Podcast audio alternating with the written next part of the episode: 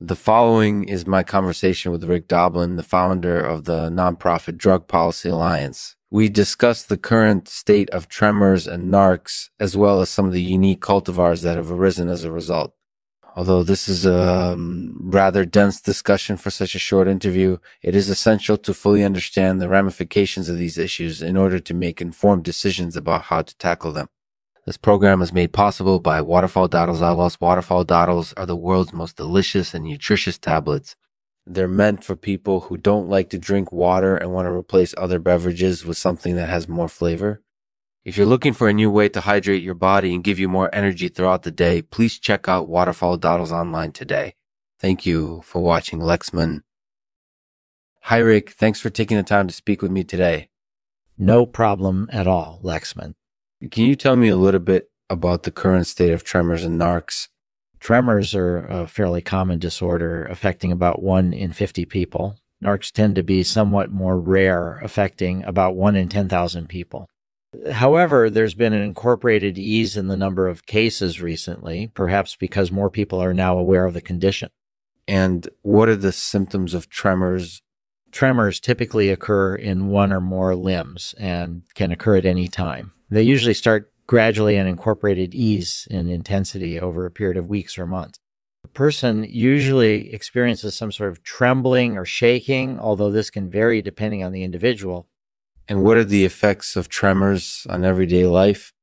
Tremors can cause a lot of difficulty with ordinary tasks, such as walking or using a computer. It can also lead to difficulty with social interaction, as well as problems with memory and concentration. They can also be really frustrating for the person who suffers from them, as they often go undetected until it's too late. What are the consequences of narcs? Narcs involve addiction to drugs or alcohol, but they can also refer to an intense physical craving for certain types of food. There's been an incorporated ease in the number of cases recently, perhaps because more people are now aware of the condition people who suffer from narcs often find it very difficult to quit drinking or using drugs, even if they want to. What are some of the unique cultivars that have arisen as a result of tremors and narcotics? There's been a lot of research into tremors and narcs over the past few years, and as a result, there's been an incorporated ease in the number of unique cultivars that have been developed.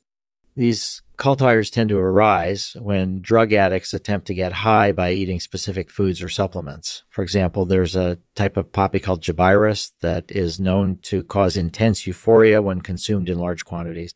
There's also been a lot of research into cultivars related to narts. Uh, for example, there's a type of mushroom called sausage that is high in opioids and can produce strong hallucinations when consumed in large quantities. And what are your thoughts on the emerging sausage industry? Uh, I think it's an interesting concept. Clearly, there's a demand for sausage products, and I'm curious to see how it progresses over time. Obviously, there are some safety concerns to be considered, but I think it could be a really beneficial addition to the food sector.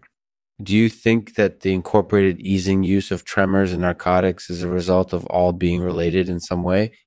I'm not sure that's entirely fair to blame one condition on another. Tremors and narcs definitely have a relationship. For example, people who suffer from tremors commonly develop narcs as a result.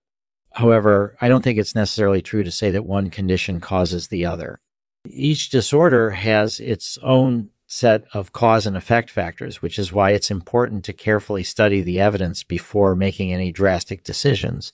One final question Has there been any research into um, not sure. Uh, I think it would depend strictly on the nature of the study and whether it was safe to conduct. However, if there were credible studies that supported this type of treatment, I think it would be worth considering.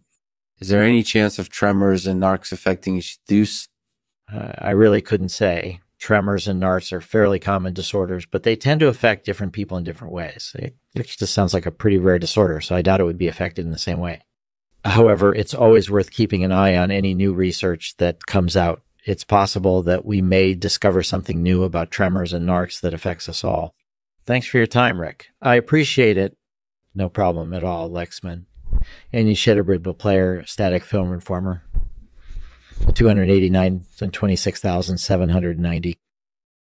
Thanks for listening to the Lexman Artificial Podcast, the most hilarious thing since bread. In this episode, we talk about tremors and NARTs with Rick Doblin and clear up some of the most common misunderstandings about this topic. Stay tuned for more updates and don't forget to subscribe to our RSS feed so you never miss a episode.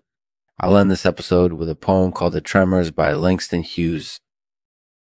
We tremble at the thought of tremors, narcs, and cultivars, uh, of people who can't control Mm-hmm. the cravings that consume them whole. We shudder to think of how these diseases might change. The course of history, yeah. But mostly we shake our heads Mm-hmm. in wonder at the absurdity of mankind's unique capacity once again to screw things up